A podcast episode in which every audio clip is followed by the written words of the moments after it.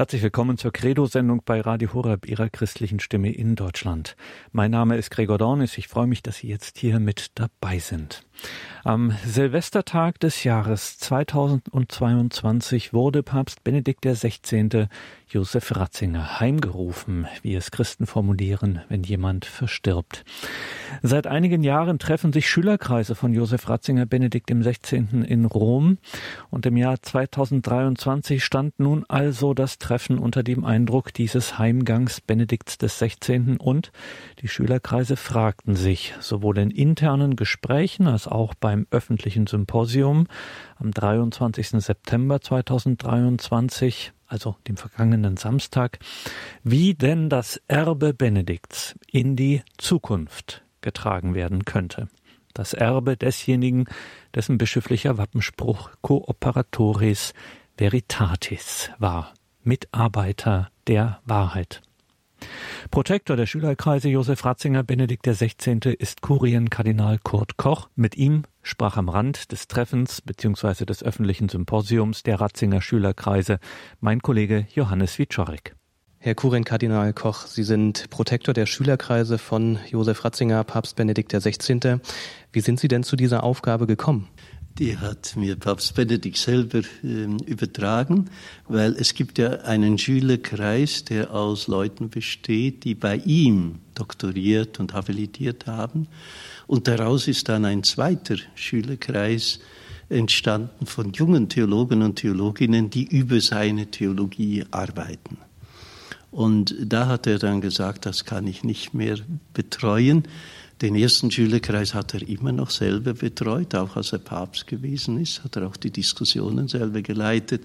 Aber diesen neuen Schülerkreis wollte er dann in meine Hand legen und das war eine Aufgabe, die ich auch sehr gerne übernommen habe. Es ist schön, mit jungen Leuten, die sich so engagieren, ähm, begleiten äh, zu können.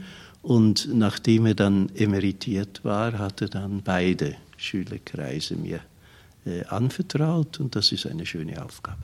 In diesem Jahr findet das Symposium zum ersten Mal nach dem Tod von Benedikt XVI. statt. Welche Aufgabe hat denn jetzt oder haben die Schülerkreise jetzt aus Ihrer Sicht? Wir hatten ein anderes Thema gewählt für dieses Symposium, aber als dann der Papst Benedikt heimgegangen ist, haben wir gesagt, wir müssen ein anderes Thema, nämlich die, das Erbe äh, vom Papst Benedikt in den Vordergrund stellen. Was ist denn eigentlich seine Hinterlassenschaft, sein Werk? Deshalb haben wir das Thema so formuliert, weil ich überzeugt bin, es ist nun erst recht die Aufgabe der Schülerkreise, dieses kostbare theologische Erbe von Papst Benedikt weiterzutragen und in der heutigen Welt wachzuhalten. Wir wollen auch in diesem Interview über die Grundzüge der Theologie von Josef Ratzinger sprechen. Eine zentrale Rolle spielt dabei die Heilige Schrift. Welche Bedeutung hat die Bibel für Josef Ratzinger? Josef Ratzinger hat eigentlich sein, in seinem ganzen theologischen Werk ist er immer von der Heiligen Schrift ähm, ausgegangen, weil die Heilige Schrift ist das authentische Zeugnis der Offenbarung Gottes in Jesus Christus und zwar in der Einheit von Altem und Neuem äh, Testament, weil wir das Alte Testament nur dann wirklich verstehen, wenn es uns zu Jesus Christus hinführt und auf der anderen Seite verstehen wir Jesus Christus nicht ohne äh, das Alte Testament. Deshalb war ihm die Einheit des Alten und Neuen Testamentes sehr, sehr wichtig, wie er es selber einmal ausgedrückt hat. Das Grundprinzip christlicher Exegese, christlicher Auslegung der Heiligen Schrift ist, dass wir nicht zwei Bücher haben, sondern nur ein Buch. Und ich glaube, auf diesem Hintergrund hat er dann auch als letzte Summe seines Gesamtwerkes das Jesusbuch äh, geschrieben, das er ja unbedingt äh, schreiben wollte und das dann sogar noch als Papst äh, geschrieben hat alle Zeit und Energie des aufreibenden Dienstes des Petrus Nachfolgers sich abgerungen hat, um dieses Werk zu schreiben. Sie haben die Jesusbücher schon angesprochen. Papst Benedikt XVI. hat formuliert persönliches, ja, ein persönliches Suchen nach dem Angesicht des Herrn. Davon hat er gesprochen in seinem Jesusbuch. Wie sehr hat diese Begegnung mit Christus das Leben von Benedikt XVI. geprägt? Äh, ohne die, das Suchen des Antlitzes des Herrn, ohne die Begegnung mit dem Herrn ist das Leben von Papst Benedikt überhaupt nicht äh, zu verstehen. Er lebt ganz in der Verbundenheit äh, mit Christus und will aus dieser Begegnung heraus das kostbare Geschenk der Offenbarung Gottes in Jesus Christus den Menschen weitergeben. Ich würde sagen, das ist der innerste Antrieb seines ganzen theologischen Denkens. Und wenn er dann, als er Bischof geworden ist von München-Freising, sich das Leitwort gewählt hat, Mitarbeiter der Wahrheit äh, zu sein, dann hängt das eben damit zusammen, dass er in Jesus Christus, in der persönlichen Begegnung mit ihm, die Wahrheit entdeckt hat, so wie Christus das selber ja von sich im Johannesevangelium sagt, ich bin der Weg, die Wahrheit und das Leben. Für Josef Ratzinger war die Heilige Schrift eine ja, zentrale Stelle für den Glauben. Welche Bedeutung hat aber auch die Heilige Schrift in der Liturgie der Kirche, Herr Kurin Kardinal Koch? Die Liturgie ist der erste Ort, in der die Heilige Schrift ähm, verkündet wird und gelesen wird. Und deshalb muss sie in dem Geist gelesen werden, in dem sie geschrieben äh, worden ist. Ähm, Josef Ratzinger hat zwar immer Wert darauf gelegt, dass auch die historisch-kritische Forschung ihren Stellenwert haben muss, weil die Heilige Schrift nicht Mythos verkündet, sondern Geschichte. Das Zentrum des christlichen Glaubens ist die geschichtliche Offenbarung äh, in Jesus Christus. Aber wir verstehen die Heilige Schrift nur, wenn wir sie nicht nur historisch kritisch lesen, denn das war immer seine Sorge, dass die Heilige Schrift, das Wort Gottes, nicht ein Wort der Vergangenheit ist, sondern zwar ein in der Vergangenheit ergangen ist, aber für uns heute äh, bestimmt ist und dass es deshalb so gelesen werden muss, dass es auch den Menschen heute anspricht. Und das war sein Zentralanliegen, die Heilige Schrift so zu interpretieren, dass der heutige Mensch in ihr Christus begegnen kann. In seiner ersten Enzyklika hat Benedikt XVI. geschrieben oder formuliert, also seine erste Enzyklika war Deus Caritas est, Gott ist die Liebe. Wir haben der Liebe geglaubt, so kann der Christ den Grundentscheid seines Lebens ausdrücken. Am Anfang des Christseins steht nicht ein ethischer Entschluss oder eine große Idee, sondern die Begegnung mit einem Ereignis, mit einer Person, die unser Leben einen neuen Horizont und damit seine entscheidende Richtung gibt. Wie kann man denn in der Beziehung zu Christus wachsen und ja, wie kann man ihm mehr und mehr begegnen, Herr Kurin Kardinal? Da gibt es verschiedene Möglichkeiten. Erstens einmal im Lesen der Heiligen Schrift, denn in ihr begegnet uns äh, Christus, seine Wahrheit, seine Offenbarung. Das, äh, zweitens das Gebet und äh, die Liturgie, in der Christus uns zugesprochen hat, dass er selber als der gekreuzigte und auferweckte unter uns gegenwärtig ist für den Priester speziell dann natürlich für das Stundengebet und die Lectio Continua, die Lectio Divina in der Meditation äh, der Heiligen Schrift. Begegnung mit Christus ist auch möglich im, im Alltag, in der Begegnung mit anderen Menschen, wie Christus das ja selber verheißen hat in der Botschaft vom Weltgericht, äh, was du einem meiner geringsten Brüder getan hast, das hast du mir getan. Ich kann im leidenden Angesicht der Schwester und im fragenden äh, Blick des, äh, des Mitbruders Christus selber entdecken, auch in dieser Welt.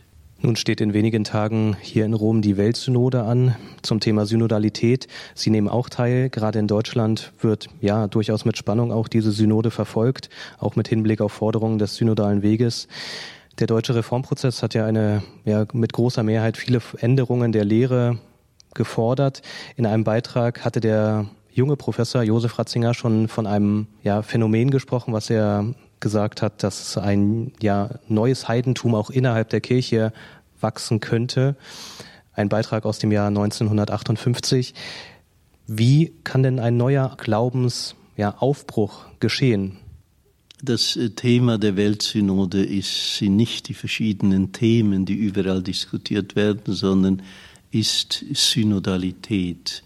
Und Synodalität heißt auf Deutsch, dass wir den Weg gemeinsam gehen. Synhodos, das ist ein wesentlicher äh, Punkt. Und ich glaube, den Glauben neu zu entdecken, den Glauben neu zu gehen, das kann ich nicht allein. Das kann ich immer nur in der Glaubensgemeinschaft der Kirche.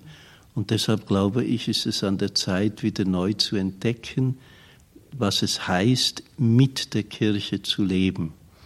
Denn die Offenbarung Gottes ist nicht einfach an den Einzelnen äh, adressiert, sondern der, der, das eigentliche Adressat der Offenbarung Gottes ist die Glaubensgemeinschaft der Kirche und deshalb den Glauben so neu zu entdecken, wie in der Gemeinschaft der Kirche geglaubt wird, wie wir das im Glaubensbekenntnis äh, beispielsweise und in zentraler Weise formuliert haben. Sie sind Präfekt des Päpstlichen Rates zur Förderung der Einheit der Christen. Gibt es auch ein besonderes ökumenisches Erbe in Bezug auf Papst Benedikt XVI.? Es gibt ein ganz großes Erbe von Papst Benedikt. Er war zutiefst überzeugt, dass die Einheit der Christen ein Gebot des Herrn ist und dass wir diesem Gebot folgen äh, müssen. Für ihn war aber klar, Ökumene ist nicht ein kirchenpolitisches Programm, das durch irgendwelche Kompromisse äh, gelöst werden kann, sondern das Zentrum des ökumenischen Bemühens ist der apostolische Glaube, also jener Glaube, der jedem einzelnen Christen in der Taufe anvertraut und übergeben worden ist. In dem Sinne kommen wir einander näher, wenn wir uns im Glauben annähern. Und diesbezüglich hat er sehr, sehr viel getan. Er hat als einer der ersten, rein historisch gesehen, schon als Professor sich mit den Bekenntnisschriften der evangelischen Kirche auseinandergesetzt. Er hat ein großes Wissen über die östliche äh, Tradition der Christenheit gekannt und hat ihr hilfreiche Wege geebnet äh, für die Einheit der Christen, aber eben nicht in irgendwelchen äh, kirchenpolitischen Aktionen, sondern in der Tiefe des Glaubens die Einheit zu finden. Mitarbeiter der Wahrheit sein, das war das Lebensmotto von Josef Ratzinger, Papst Benedikt XVI. Welches Erbe hinterlässt Benedikt jetzt der Kirche und ja, welche Rolle spielt dieses Erbe auch für die Zukunft der Kirche? Vielleicht kann man das ganz einfach sagen, äh, dieser Anruf und dieser Anspruch, Mitarbeiter der Wahrheit zu sein, das war nicht sein Privileg sondern er hat uns damit gezeigt, dass das die Aufgabe jedes Christen, in besonderer Weise auch die Aufgabe des Theologen ist, in nichts anderem verpflichtet zu sein als jene Wahrheit, die Gott uns geschenkt hat, die er als Person in Jesus Christus selber ist. Und deshalb hat äh, die Theologie im Geiste von Josef Ratzinger zwei Tugenden nämlich erstens den Mut, Fragen zu stellen und zweitens die Demut, jene Antwort entgegenzunehmen, die uns von Gott geschenkt ist. Und das ist ja das Schöne am christlichen Glauben.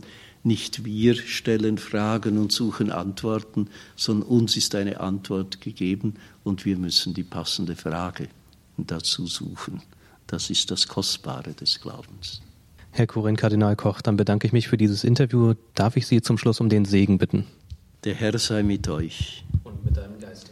Der Name des Herrn sei gepriesen. Von nun an bis in Ewigkeit. Unsere Hilfe ist im Namen des Herrn. Der Himmel und Erde erschaffen hat. Es segne und behüte euch der lebendige, gütige und dreieine Gott, der Vater, der Sohn und der Heilige Geist.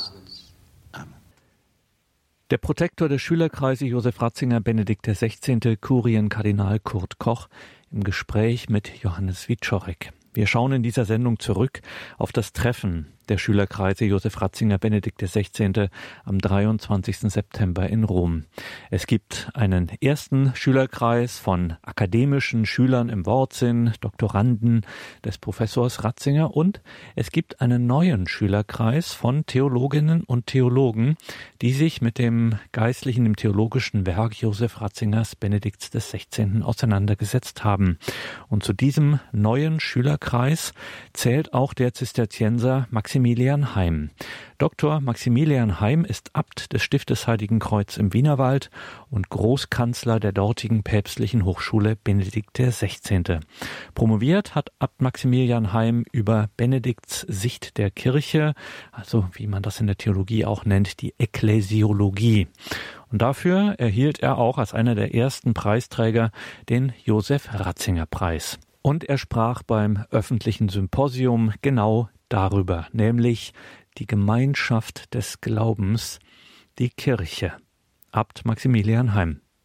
Verehrte Damen und Herren, Gemeinschaft des Glaubens, Kirche, Volk Gottes vom Leib Christi her. Sie alle kennen sicherlich die Hintergründe der Dissertation von Josef Ratzinger. Er hatte von seinem Doktorvater Gottfried Söntgen den Auftrag erhalten, zu untersuchen, welcher der beiden Kirchenleitbegriffe Leib Christi oder Volk Gottes die Priorität in der patristischen Literatur besitze. So will ich im ersten Punkt vor allem darüber sprechen, Unterscheidung zwischen einem soziologischen und einem heilsgeschichtlichen Verständnis des Begriffes Volk Gottes. In seiner Analyse kam Ratzinger zu der Formel Volk Gottes vom Leib Christi her oder Leib Christi im Volk Gottes. Die Kirchenkonstitution Lumen Gentium hat in ihren ersten beiden Kapiteln eine vergleichbare Synthese angestrebt. 20 Jahre nach dem Ende des Zweiten Vatikanischen Konzils formulierte 1985 die damalige außerordentliche Bischofssynode den Begriff der Communio, Gemeinschaft des Glaubens, als einen Kernbegriff des Zweiten Vatikanums. Während des Konzils wurde dieser Terminus communio selbst zwar nicht wörtlich verwendet, schien aber inhaltlich als ein Leitgedanke der ekklesiologischen Struktur der Kirche auf. Der beim Konzil in der katholischen Ekklesiologie rezipierte Ausdruck Volk Gottes hatte hingegen eine außergewöhnliche Dynamik, wurde aber nach dem Konzil nicht selten reduziert auf ein rein soziologisches Verständnis. Dadurch vernachlässigte man die vom Konzil intendierte heilsgeschichtliche Bedeutung des im Alten wie im Neuen Testament verwendeten Begriffes Volk Gottes und realisierte zu wenig, dass die Kirche eine komplexe Wirklichkeit ist, wie es in Lumen Gentium 8 heißt, die aus menschlichem und göttlichem Element zusammenwächst. Heute, 40 Jahre nach der Bischofssynode von 1985, tritt diese Spannung zwischen einem rein soziologischen und dem theologisch-heilsgeschichtlichen Verständnis des Volkes Gottes noch stärker zutage. In der Vorbereitung der aktuellen Weltbischofssynode zur Synodalität 2023-24 wurde von Papst Franziskus der synodale Prozess angestoßen, um aktuelle kirchliche Fragen zu diskutieren und durch klare Unterscheidung Antworten zu finden. Papst Franziskus versteht dies als ein Aggiornamento der Ekklesiologie für unsere Gegenwart.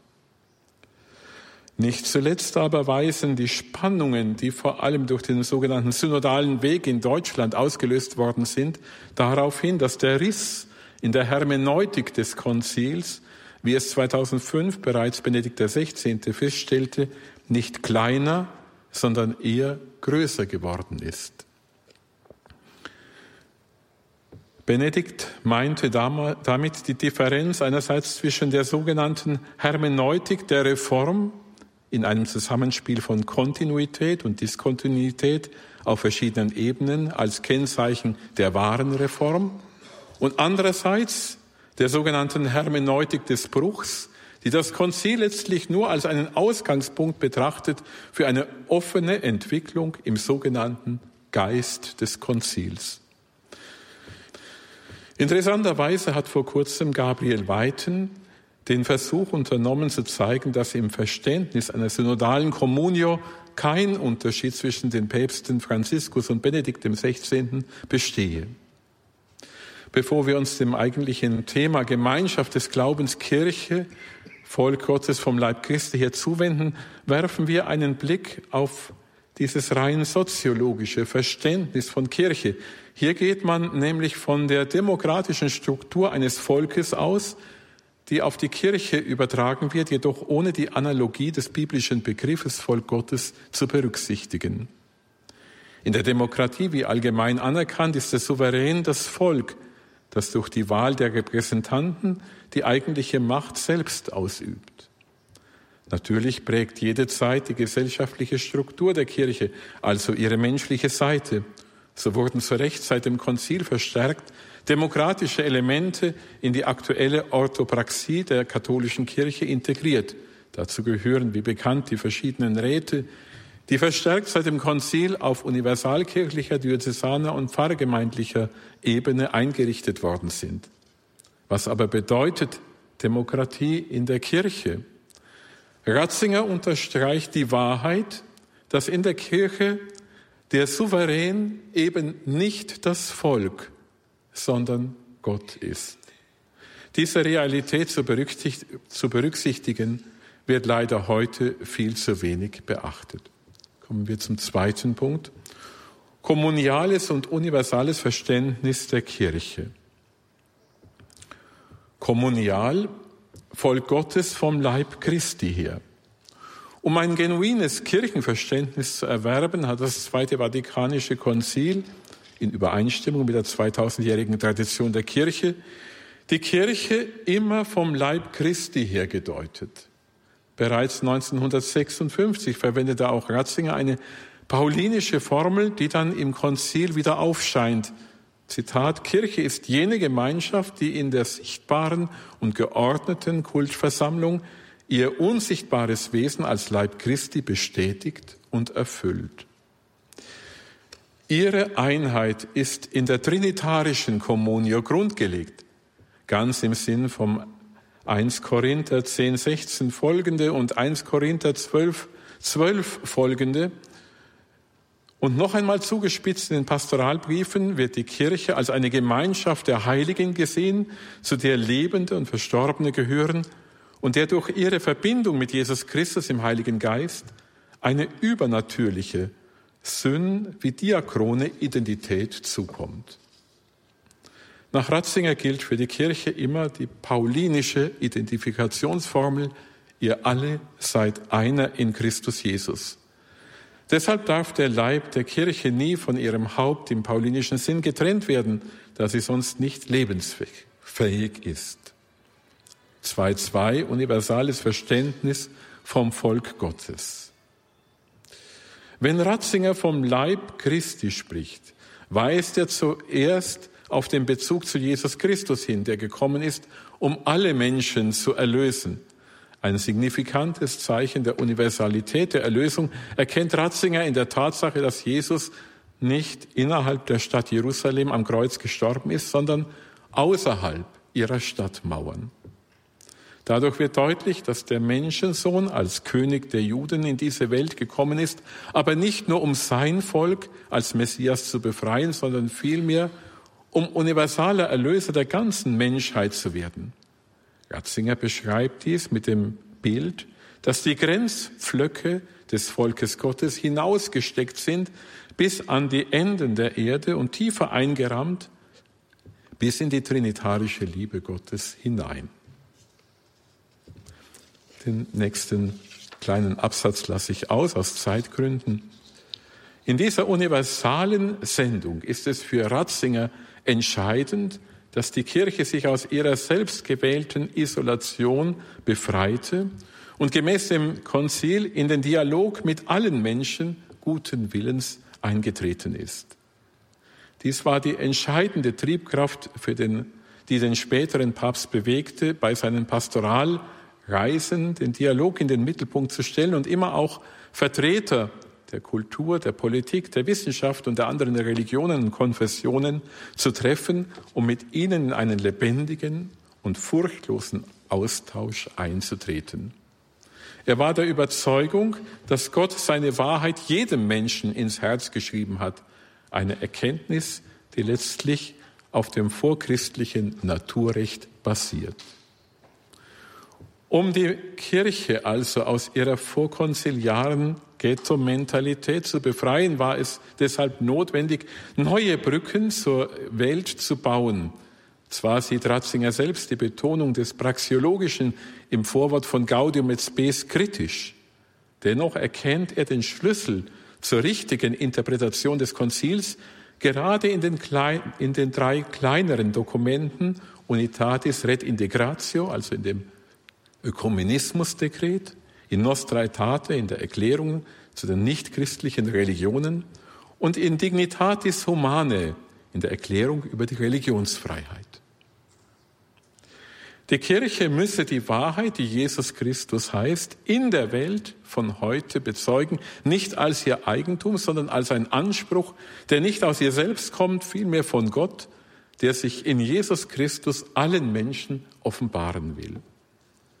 Ratzinger brachte dies auf die Formel, niemand kann die Wahrheit haben, sondern die Wahrheit hat uns. Sie ist etwas Lebendiges. Wir sind nicht ihre Besitzer, sondern wir sind von ihr ergriffen. Nur wenn wir uns von ihr führen und treiben lassen, bleiben wir in ihr. Am tiefsten erfahren wir diese Zusammengehörigkeit so möchte ich sagen, in der eucharistischen Communio mit Jesus Christus und mit allen, die zu ihm gehören. Kommen wir zu diesem dritten Punkt, eucharistische Ekklesiologie.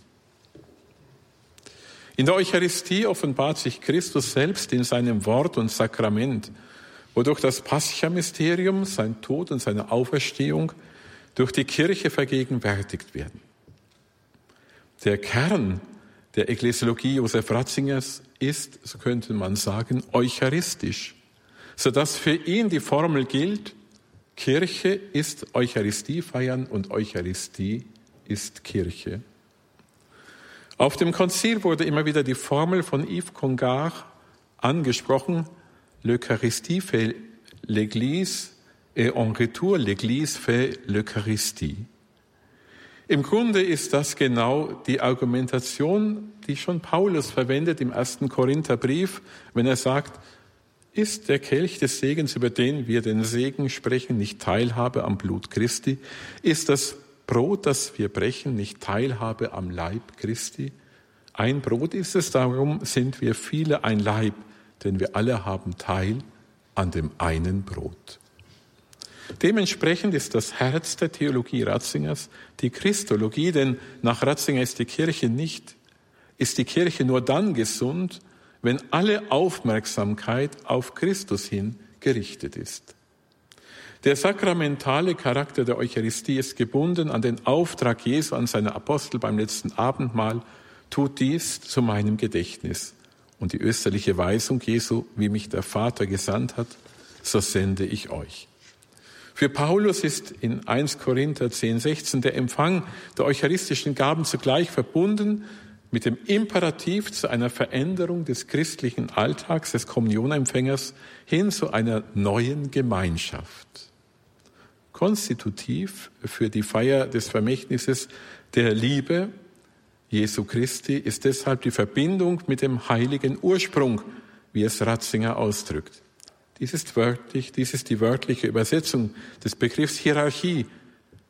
Ein Begriff, der gegenwärtig oft missbraucht wird im Sinne einer Herrschaftsform, die weniger darauf ausgerichtet ist, ein Ursprungsgeschehen zu vergegenwärtigen, sondern eher die Vorrangstellung der Amtsträger garantieren möchte. Wie weit sich diese rein soziologische Vorstellung von der Sendung Jesu im Abendmahlsaal unterscheidet, wird dadurch deutlich, dass Jesus mit der sakramentalen Sendung seiner Apostel auch den Auftrag verbindet, die Einheit zu wahren. Und omnes unum sind. Dementsprechend ist für Ratzinger die Nennung des Papstes, des Bischofs im Hochgebet der Heiligen Messe nicht belanglos, sondern konstitutiv, da die eucharistische Communio auch die Einheit mit dem Haupt und den Gliedern des Leibes Christi zum Ausdruck bringt. Universalkirchlich wie auf die Ortskirche bezogen ist nach Ratzinger das Bischofsamt nämlich Dienst an der Einheit die notwendig aus dem Opfer- und Versöhnungscharakter der Eucharistie folgt. Eucharistie feiern bedeutet also von innen her eins zu werden mit dem Herrn, sein Pascha-Mysterium mit ihm zu vollziehen, indem nicht wir die Handelnden sind, sondern die eigentliche Aktio durch Jesus Christus vollzogen wird. Der Vorsteher der Liturgie kann nur dann ein alter Christus sein, das heißt Repräsentant Christi, wenn er das tut, was die Kirche als Vermächtnis des Herrn übernommen hat und überliefert hat. In dieser Oratio, so sagt es Josef Ratzinger, spricht der Priester mit dem Ich des Herrn. Das ist mein Leib, das ist mein Blut. In dem Wissen, dass er nun nicht mehr aus dem eigenen redet, sondern Kraft des Sakramentes, das er empfangen hat, Stimme eines anderen wird, der nun redet und handelt. Dieses Handeln Gottes das sich durch menschliches Reden hindurch vollzieht, ist die eigentliche Aktion, auf die alle Schöpfung wartet. Die Elemente der Erde werden umsubstanziiert, sozusagen aus ihrer kreatürlichen Verankerung herausgerissen, im tiefsten Grund ihres Seins, umfasst und umgewandelt in Leib und Blut des Herrn. Zitat Ende. Dieser Akt der Hingabe Jesu ist zugleich die höchste Form der Anbetung. Nicht nur der Priester, sondern auch alle Gläubigen, die an der Eucharistie teilnehmen, werden in diesen Akt der Anbetung Jesu hineingenommen, wenn sie mit Christus ihr eigenes Leben dem Vater übergeben und ihn so im Geist und in der Wahrheit ihn verherrlichen. Hier geschieht, wie es Benedikt XVI. beim Weltjugendtag in Köln ausdrückte, der Zitat, zentrale Verwandlungsakt, der allein wirklich die Welt erneuern kann. Die Kernspaltung im Innersten des Seins, der Sieg der Liebe über den Hass, der Sieg der Liebe über den Tod. Nur von dieser innersten Explosion des Guten her, die das Böse überwindet, kann dann die Kette der Verwandlungen ausgehen, die allmählich die Welt umformt. Zitat Ende. Dieses Transformationsgeschehen darf also weder technisch noch machtpolitisch noch magisch verstanden werden, sondern ist bereits, wie es Ratzinger einmal ausdrückt, antizipierte Parousie. Das Hereintreten des Schon in unser noch nicht. Demzufolge ist die Kirche als wanderndes Volk Gottes in ihrem sakramentalen Wesen Vergegenwärtigung des neutestamentlichen Pascha-Geschehens, das am Ende der Zeiten seine Vollendung finden wird, wenn Christus wiederkommt in Herrlichkeit. Kommen wir zum letzten Punkt. Viertens, wanderndes Gottesvolk, ausgerichtet auf das Eschaton. Am Ende dieses kurzen Abrisses über die Ekklesiologie Josef Ratzingers wende ich mich noch einmal dem Begriff Volk Gottes zu, und zwar in seiner eschatologischen Dimension. Nach Augustinus ist dieser Begriff sakramentalrechtlich zu verstehen. In seinem universalen Charakter ist er ein Echo auf die abrahamitische Verheißung, die dem Abraham zahlreiche Nachkommen wie Sterne am Himmel und Sand am Meer verspricht. Dieser erfüllt sich so oft wir den Tod und die Auferstehung Jesu Christi feiern, bis er kommt in Herrlichkeit. Deshalb ist das Volk des neuen und ewigen Bundes in Jesus Christus nicht mehr auf ein Land oder auf ein Volk beschränkt, sondern umfasst alle Völker, alle Menschen, die an Christus glauben und sein Erlösungsgeheimnis annehmen. Auch wenn im Neuen Testament der Begriff Volk Gottes meist auf das alttestamentliche Verständnis bezogen ist, so versteht sich dennoch die Kirche in ihren Syn- und Diakronendasein als Ekklesia nach Ratzinger immer zweipolig, nämlich Zitat, rückwärts bezogen auf das Gründungsgeschehen in Tod und Auferstehung des Herrn und vorwärts gerichtet auf seine Wiederkunft, in der er seine Verheißung einlösen und die Welt zum neuen Himmel und zur neuen Erde verwandeln wird. Diese Spannung zwischen dem schon und noch nicht wird offenbar, wenn wir im Vater unser flehen, dein Reich komme. Schon jetzt wird diese Verheißung angelthaft erfüllt, wenn wir als Gemeinschaft der Glaubenden, als seine von ihm zusammengerufene und gereinigte Ekklesia Eucharistie feiern. Wir sind noch nicht am Ziel. Das Eschaton steht noch aus. So ist der Vollzug dieses Opfers in und durch Jesus Christus ein reales und universales eschatologisches Zeichen für die Wirklichkeit, zu der hin das Volk Gottes seit Abraham pilgernd unterwegs ist, zum himmlischen Jerusalem, zum universalen Tempel des auferstandenen Christus, dessen im Kreuz ausgestreckte Arme, wie es Ratzinger formuliert, auf die Welt hin ausgespannt sind, um alle in die Umarmung der ewigen Liebe hineinzuziehen. Dieser Amplexus des Gekreuzigten und Auferstandenen zeigt aber auch, dass wir alle der Barmherzigkeit Gottes bedürfen. Und in dieser Weltzeit zugleich eine sündige Kirche sind, die immer vor dem Vater unser spricht, vergib uns unsere Schuld, wie auch wir vergeben unseren Schuldigern. Es wäre also falsch, die Kirche als Societas Perfecta im moralischen Sinn zu deklarieren. Sie ist vielmehr, obwohl geheiligt durch ihr Haupt, zugleich auch sündige Kirche, die der Umkehr bedarf. Denn wir alle schulden stets nach Paulus einander die Liebe. Im Eschaton wird deshalb der Prüfstein der Liebe zu Christus unsere Liebe zu den Geringsten sein. Oder wie es Ratzinger in seinem frühen Werk Christliche Brüderlichkeit ausdrückt, Zitat, eine echte Parousie Christi vollzieht sich überall da, wo ein Mensch den Anruf an seine Liebe erkennt und bejaht, der von dem Notleidenden neben ihm ausgeht. Schließlich gilt, wie es in Matthäus 25 heißt, was ihr für einen meiner geringsten Brüder getan habt, das habt ihr mir getan. Gemeinschaft des Glaubens bedeutet Communio mit Christus, der uns gerade im geringsten entgegentritt. Hier verschmelzen Gottes und Nächstenliebe, wie es Benedikt XVI. in Deus Caritas ausdrückt. Zitat, im geringsten begegnen wir Jesus selbst und in Jesus begegnen wir Gott. Nur so können wir in der Communio ein Leib und ein Geist werden in Christus. Herzlichen Dank.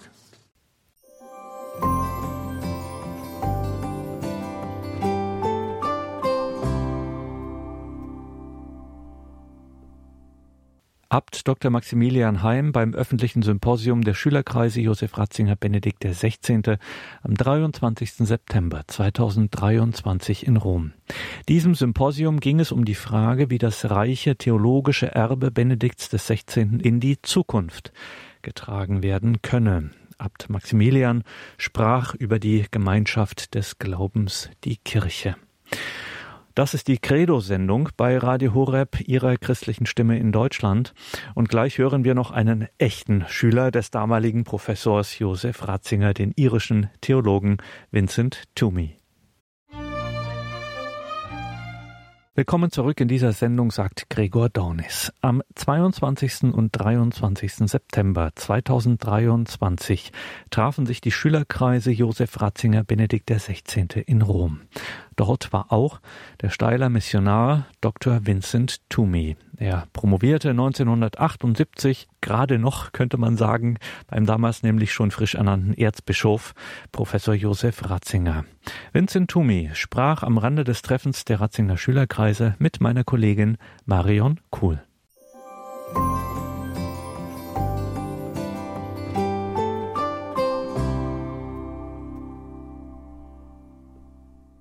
Grüß Gott, liebe Zuhörer von Radio Horeb, Radio Maria. Mein Name ist Marion Kuhl. Wir sind mit einem Team von Radio Horeb hier in Rom zum Treffen der Schülerkreise von Josef Ratzinger, Papst Benedikt XVI. Und wir haben das öffentliche Symposium übertragen Mitarbeiter der Wahrheit sein, das reiche Erbe von Papst Benedikt 16. in die Zukunft tragen. Und ich freue mich, dass jetzt ein Schüler von Professor Josef Ratzinger bei mir ist. Das ist Professor Dr. Vincent Toomey aus Irland. Er ist steiler Missionar und Moralprofessor gewesen. Also er ist jetzt äh, emeritiert. Zunächst Dogmatikprofessor in Papua-Neuguinea und in Mödling bei Wien und dann anschließend Moraltheologie. Ich bin von der Gnade, von Dogmatik, in Moral in die Sünde gefallen. Herr Professor Tumi, wie kam das denn, dass Sie von Irland aus zu Professor Ratzinger auf Deutsch studieren gegangen sind? Ja, das ist eine lange Geschichte, aber ganz, es war per Zufall. Ich habe einen ehemaligen Professor von mir in Irland getroffen und äh, er hat gefragt, wohin kommen Sie? Ja, ich komme nach Deutschland zum Studieren. Wohin? Ja, nach Münster. Ja, und aber zunächst Münster, dann komme ich nach Tübingen ähm, weil ich bei Professor Kasper äh, studieren möchte. Er gesagt, bitte nicht nach Tübingen. Ja, das ist, äh, wir haben eine junge Professor äh, im vorigen Jahr hier in, in Maynooth in Irland zu einem Symposium und er hat gesagt, äh, das war 69, er, er zieht um von Regensburg nach, nach, ähm, Tübingen, nach Tübingen nach Regensburg, weil die Spannung an der Fakultät so schlecht war, dass er keine, doch, keine äh, Ruhe hat zum Studium. Ja? Und er wollte dann in diesem neuen Universität, wo alles ruhig war äh, und wo er seine Studenten um sich hätte, dort forschen und seine große Dogmatik schreiben, sozusagen. Ja, Och, dann sagt gut, dann komme ich nicht hin. Ich werde, ich bleibe dann in Münster. Karl ist da, da gewesen. Ich werde bei ihm promovieren. Noch einige Wochen habe ich gemerkt, ja, bei diesem großen Theologen kann ich doch nicht promovieren, ja. Dann habe ich an das Gespräch erinnert in, in Irland, in Maynooth. No, Josef Ratzinger, auch nicht so bekannt. Äh, das könnt bei ihm probieren. Ich habe angeschrieben, hat mich eingeladen zum Interview. Bin von Münster nach Regensburg übernachtet mit dem Zug. Am Frühmorgen stand ich in Regensburg mit einem Taxi nach Pendling. Dort hat, hat er mich empfangen. Ich war sehr beeindruckt von seiner Schlichtheit und der Schlichtheit des Hauses, ja. Auch seine, seine Bereitschaft zuzuhören, ja. Und das, glaube ich, ist ein Merkmal seiner Persönlichkeit, auch seiner Theologie. Und äh, dann hat er, ich habe nur geredet, wie ein, wie ich gewöhnlich zu viel rede. Er hat ganz lächelnd angehört und sagte, ich nehme Sie an, ja. Das, der, der Rest ist Geschichte. Was ist Ihnen besonders so in Erinnerung geblieben von Josef Ratzinger, an das Sie gerne zurückdenken? Also es gibt so vieles, ja. Ich meine, das ist, ich kenne ihn seit 52 Jahren, ja. Ich habe eine, so, so viele Erinnerungen, die ich nicht, äh, ich muss die einmal aufschreiben. Aber zunächst würde ich sagen, seine Bescheidenheit, sein Humor und seine Festigkeit im Glauben und seine, wie ich sagte, seine Bereitschaft zuzuhören. Ja. Und alle, das ist äh, wirklich bei ihm bezeichnen, dass er, wenn man bei ihm war, er hatte immer ähm, die, die volle ähm, Aufmerksamkeit gegeben, hat das nie vergessen, ja? auch Namen nie vergessen und äh, ganz unprätentiös, ohne Vorur vorurteilungslos, ja, hat er alles aufgenommen und dann besprochen, ja. Zweitens würde ich sagen, im Doktorandenkolloquium, im Seminar, aber auch später im, im, Schülerkreis, genau das Gleiche. Ja. Er hat sich nie profanieren möchte, ja, hat nur, er war immer äh, lernbereit, ja. Er wollte von allen lernen, ja. Und wie gesagt, das ist ein, ein ähm, Charakteristikum seiner, seiner Persönlichkeit und seiner Theologie. Er hört immer zu, ob es ein, ein Funkel Wahrheit irgendwo gibt. Ja? Und die hatte dann äh, begierig sozusagen aufgezaucht und weitergearbeitet. Ja? In, Im Seminar, im Kolloquium, in, in äh, Schülerkreis gab es immer eine Freiheit zum Diskutieren. Ja? Immer eine, ein, ein Spektrum von Meinungen. Ja? Ganz verschiedene Meinungen, kritisch und so weiter. Und er hat die alle, wir, können alle frei reden, ja.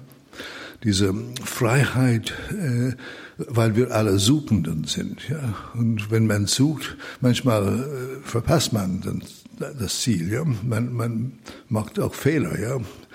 Aber die können auch, auch korrigiert werden. Ja? Und gerade diese diese äh, große Offenheit sozusagen allen gegenüber und äh, aber doch dann letzten Endes doch äh, eine Entscheidung zu machen, das stimmt nicht. Also das kann nicht stimmen, weil, nicht weil ich das denke, Ratzinger, sondern weil es mit der Wahrheit, die uns geoffenbart wurde und durch die Kirche tradiert wurde, nicht übereinstimmt. Wenn Sie so Vorhör, äh, Vorwürfe gehört haben damals, wenn jemand gesagt hat, Panzerkardinal und so Sachen, was haben Sie da gedacht? Ich habe nur gelacht. ja, manchmal hat das mich äh, schmerzt, hat mich geschmerzt, ja, weil es so, so unwahr. Ja. Das stimmt nicht, ja. Aber ich meine, Einstein hat gesagt, äh, man kann einen Vorurteil, äh, man kann ein Atom sprengen oder teilen, äh, einfacher als ein Vorteil abzubauen. Ja? Und dann, und ich habe nie versucht, ich musste auch öfters, weil ich in Irland kam, und ich, ich war bekannt als ein Schüler, wenn es dann irgendeine Kontroverse gegeben hat, bin ich auch eingeladen im Fernsehen und Radio, so, so ihn zu verteidigen. Ja, äh, man kann ihn nie verteidigen, aber man, äh, ich würde sagen, das ist der es war schmerzhaft, aber ähm, man versucht dann eigentlich ein paar Worte der Wahrheit zu sagen und die Hörer, die wirklich offen sind für die Wahrheit, die werden das auch erkennen. Ja? Und erstaunlicherweise, das haben wir auch bei seiner Beerdigung, viele Leute, die ich betroffen habe, ganz fremde Leute, die ganz einfache Leute, die waren so begeistert von ihm, ja. Das heißt, die Medien hatten ihn nicht verstanden, aber die, wo, wo es Menschen guten Willens gab, ja, egal woher, ob die gläubig, gläubig oder ungläubig, katholisch, evangelisch oder orthodox, die haben erkannt, hier ist einer, der wirklich versucht, die Wahrheit zu, zu, zu, äh, äh, zu äh, forschen und auch zu sprechen. Und auch mit, der, mit der, dieser Freiheit einer gewisse Mut, ja, ich glaube, äh, er war so mutig, er war sehr mutig. Ja. Inwiefern? Ja, dass er immer das gesagt hat. Er wusste, dass die Mehrheit diese äh, Wahrheit nicht annehmen möchte. Wie auch der Herr selber hat das auch natürlich öfters erfahren, ja, dass die die Pharisäer und, und Schriftgelehrte, die, die sich aufgepufft haben mit ihrem eigenen Wissen und so weiter, wie auch viele Kollegen, muss ich auch sagen, viele Theologen, Professoren und so weiter, auch Journalisten, ja, die sagen, wir, wir wissen natürlich viel besser, ja. Und ähm, dann natürlich die Wahrheit zu sagen, ist immer äh, äh, braucht immer eine gewisse Mut. Josef Ratzinger hat als sein Bischofswahlspruch damals ausgesucht, Mitarbeiter der Wahrheit sein. Das ist ein Bibelzitat. Warum meinen Sie, dass er das ausgesucht hat? Ist das für Sie treffend für ihn? Aus verschiedenen Gründen. Zunächst, das stammt aus dem dritten Brief des heiligen Johannes. Ja? Ein ganz kleines, fast nie äh, erwähnten Text vom, vom Heiligen Schrift. Ja? Das besagt, dass jedes Wort der Schrift etwas zu sagen hat. Ja? Mitarbeiter, der, Mitarbeiter im Plural der Arbeit, der, der Wahrheit. Das zeigt auch seine Demut. Ja? Ich bin nur einer der vielen, die eigentlich mit und für und von der Wahrheit leben. Ja? Und die Wahrheit ist Christus natürlich. Ja? Aber er hat sich verstanden, nicht als einzelner sozusagen Zeuge der Wahrheit, sondern als einer unter vielen. Gerade die, die, die Pluralität, die in diesem Wahlspruch äh, drin sind, ist auch sehr wichtig. Ja. Und, äh, aber für ihn ist natürlich äh, in seinem theologischen äh, äh, Bemühen immer die Wahrheit suchen. Ja. Das, äh, und auch wenn er, wenn er Literatur liest oder Philosophie oder andere denkende äh, Gelehrten, äh, er hörte immer noch, was, was ist wahr, was sie sagen. Ja? Ähm, deshalb gab es bei ihm keine, äh, äh keine Nöte, sich zu verteidigen. Ja. Und souverän. man braucht, äh, der Herr, Gott braucht uns nicht in dem Sinn. Ja. Wir brauchen ihn, aber auch seine Offenbarung, seine Wahrheit, nicht zu verteidigen in, dem, äh, in, dem, in diesem ängstlichen Sinn, ja, sondern um wie der heilige Petrus sagte, um eigentlich, wir müssen immer bereit sein, äh, eine Antwort auf, äh, für die Hoffnung, die wir tragen. Und das, wie er selber öfters gesagt hat, ist das äh, Motto, das Leitbild, wie sagt man, äh, der Theologen im Mittelalter. Ja? Ja. Dass man eine Antwort auf die Hoffnung, die wir tragen. Und es ist auch meines Erachtens ähm, in allen seinen äh, viele Ansprachen und äh, äh, Briefe und Homilien und auch Enzyklika, die er geschrieben hat, drei äh, oder vier eigentlich, wenn man Lumen Fidei mit einbezieht, äh, ist eigentlich die, äh, Enzyklika über die Hoffnung, Spe Salvi, meines Erachtens äh, das Beste, was er geschrieben hat. Ich glaube, alles stammt mehr oder weniger aus seiner Feder.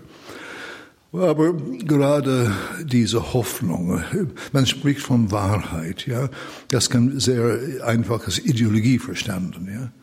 Aber die, Wahrheit ist etwas befreiend, ja. Es ist nicht beängstigend, ja. Und der Mensch braucht Hoffnung, ja. In den Katakomben hier in Rom äh, hat man auch Fresken gesehen von der Frühchristen, die ein Anker hatten. Das ist ein Symbol auch der Hoffnung, ja. Dass, obwohl der Bark, das Boot äh, Petri immer, immer in, in großen ähm, Umwalzungen äh, auf dem Meer sind und viele, die Wellen und so weiter, aber äh, die, äh, dieses, äh, diese, dieses Boot Petri ist äh, in die Himmel, in Himmel wie der ähm, Hebräerbrief sagte, verankert. Und deshalb braucht man keine Angst zu haben. Auch vor der Zukunft, ja.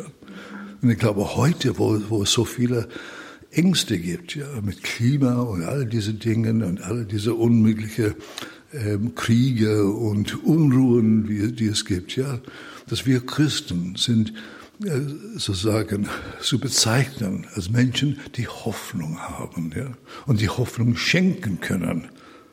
Und das, glaube ich, ist unsere missionarische Aufgabe auch. Ja. Den Menschen, den Menschen von heute Hoffnung zu schenken. Eine missionarische Aufgabe, sagt der Steiler Missionar, Professor Dr. Vincent Stomi, Schüler von Josef Ratzinger. Der, das Symposium trag, hat den Untertitel Das reiche Erbe von Papst Benedikt XVI. in die Zukunft tragen. Was ist für Sie besonders das reiche Erbe, was Sie gerne in die Zukunft tragen möchten? Zunächst sein Exemplar, sein Beispiel als Theologe, ja. dass er nur die, die, die Wahrheit sucht. Ja. Und äh, wie er auch die Fähigkeit hat, eigentlich allen, wie gesagt, schon äh, äh, alle denkende Menschen äh, Respekt zu schenken und versuchen, einen Dialog aufzunehmen mit ihnen, ja. Nicht, äh, um eigentlich zu lernen, aber auch äh, zu ähm, die, was Gott uns geoffenbart, das ein Geschenk weiterzugeben. Vom Inhalt ähm, als Moraltheolog habe ich zunächst vor allem bin sehr dankbar über seinen Begriff des Gewissens. Er hat einen riesige, äh, äh, äh riesigen Beitrag äh, der Moraltheologie gegenüber unter vielen durch seine Wiederentdeckung eines äh, Verständnisses des Gewissens, äh, das nicht subjektiv ist, ja, die aber im Subjekt verankert ist, ja, als ein äh, Ur, das Urgewissen, der Begriff hat er von Joseph Pieper bekommen, glaube ich, äh, das ist ein Sensorium der Transzendenz. Ja. Wir haben alle, jeder Mensch hat in sich diese, äh, die, diese Drang nach Wahrheit und auch die Fähigkeit, die Wahrheit zu erkennen. Ja. Aber die, äh, die, die Wahrheit kann man selber nicht produzieren, man muss sie entdecken. Ja? Und äh, das Gewissen ist auch verankert im menschlichen Wesen. Das Wesen ist leiblich, selig und gesellschaftlich in dem Sinn.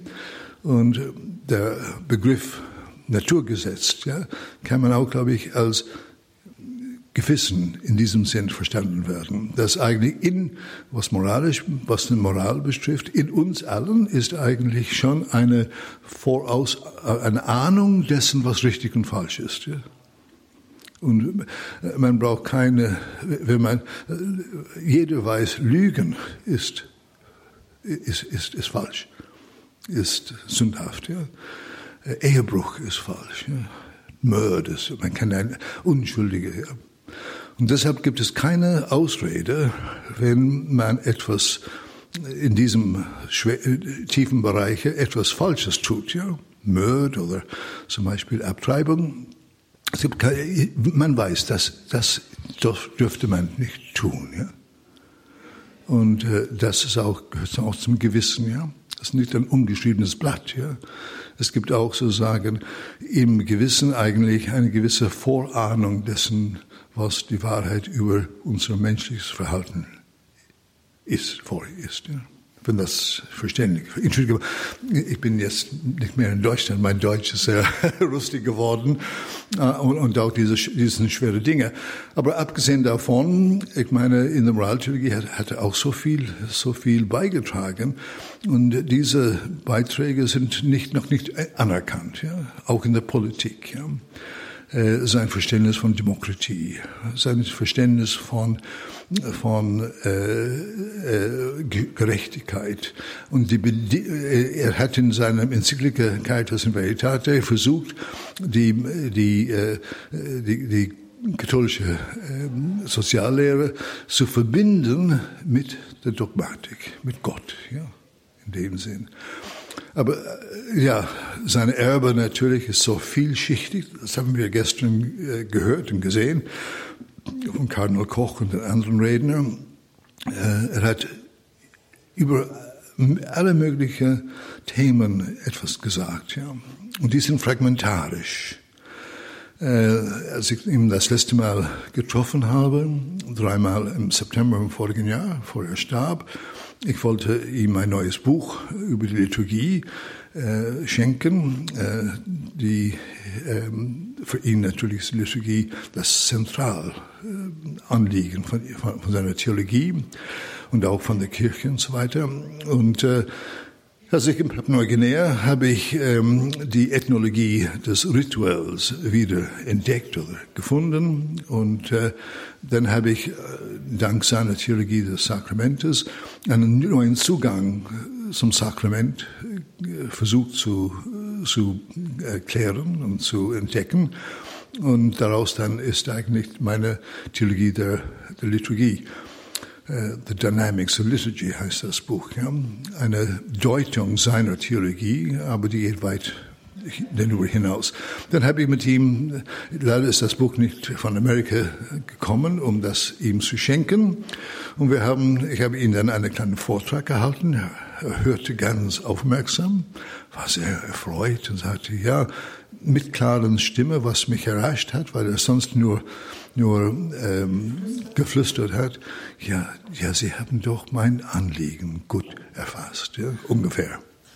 Ja, und äh, dann habe ich ihm, äh, mit ihm dann gesprochen und äh, wir alle wissen, dass er natürlich das nicht getan hat, was er äh, tun wollte, als er nach Regensburg kam also eine Dogmatik zu schreiben, hat nur ein Buch über die Eschatologie, sozusagen ein kleines Buchlein geschrieben. Das war das Einzige, was er tun möchte. Ja? Aber das war nur ein Anfang und äh, der kleine Dogmatik. Und äh, dann hat er eigentlich, habe ich ihm gesagt, ja, äh, Sie wissen, dass die gesammelte Werke von Ratzinger 16 Bänder und manche Bänder sind 1400 Seiten, ja drei Bände eigentlich, das eigentlich, äh, aber sie haben uns äh, so viele Bausteine, Fragmente, die Bausteine sind und wir und die zukünftigen Generationen können auch durch diese Einsichten, die, die Sie äh, sozusagen äh, beschrieben haben, äh, eine neue Kathedrale aufbauen. Ja. Wir können auch wirklich äh, eine, für die Theologie in der, in der Zukunft haben Sie so, viel, so viele Wegweiser gegeben, ja, die wir aufgearbeiten. Das, äh, die Gefahr ist, muss ich auch äh, dazu sagen, äh, er ist so faszinierend und seine Sprache ist so wirklich poetisch und literarisch sehr hoch geschrieben. Man, man, man ist versucht, ihn zu sagen, zu, zu behalten, ja, und nicht ihn kritisch zu befragen, ja. Das hätte er nicht, das wollte er. Er wollte Kritik auch an seiner Theologie, ja. Äh, die, ist, die muss auch kritisch untersucht werden, ja und äh, auch ähm, darauf aufbauen, ja, mit eigenen Einsichten, ja, die, die nicht ausgeschaltet werden. Aber das Problem ist eines solchen großen Denker ist, dass man dann sozusagen alles auf ihn reduziert. Und die Theologie meines Erachtens ist eigentlich ist auch offen, ist auch offen auf Entwicklung in dem im besten Sinn wo man eigentlich weiter forscht und weiter äh, denkt. Ähm, und äh, dann habe ich gemerkt, ja, das hat ihm gut gefallen. Herr Professor Dr. Vinzenz Tumi, Sie sind Priester, dürfen wir Sie am Schluss für die Zuhörer noch um den Segen bitten? Darf ich sagen, ich bewundere die Arbeit vom Radio Horeb. Sie haben mir am Frühstück heute erzählt, was, äh, wie viele, äh, was Sie alles tun und ich freue mich, dass eigentlich Ihre Zuhörer wachsen, ja, dass es äh, im, Wachsen sind und Zuhörerschaft im Wachsen ist. Ähm, und äh, ich wünsche allen Zuhörern Gottes Segen, möge der Herr euer Herz öffnen, um die Wahrheit aufzunehmen und danach zu leben. Es segne euch, den mächtigen Vater, im Namen des Vaters und des Sohnes und des Heiligen Geistes. Amen. Amen. Vielen Dank und alles Gute, Herr Professor Tumi. Vergelt's Gott. Segne es Gott. Marion Kuhl im Gespräch mit Pater Dr. Vincent Tumi, steiler Missionar, am Rande des Treffens der Ratzinger Schülerkreise am 22. und 23. September 2023 in Rom. Liebe Hörerinnen und Hörer, bei diesem Treffen gab es ein öffentliches Symposium Mitarbeiter der Wahrheit sein, das reiche Erbe von Papst Benedikt XVI. in die Zukunft tragen.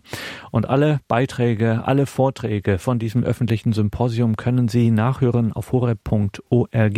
Wir haben live übertragen und auch im Hintergrund viele weitere Interviews geführt und das alles finden Sie zum einen in unserer Mediathek auf horeb.org unter der Rubrik Sondersendungen Events beziehungsweise es gibt auf horeb.org auch eine Unterseite, wo alle Beiträge aufgelistet sind. Diese Unterseite haben wir verlinkt in den Details zu dieser Sendung im Tagesprogramm auf horeb.org. Da sollten Sie wirklich reinschauen und reinhören. Das sind tolle, schöne Beiträge. horeb.org.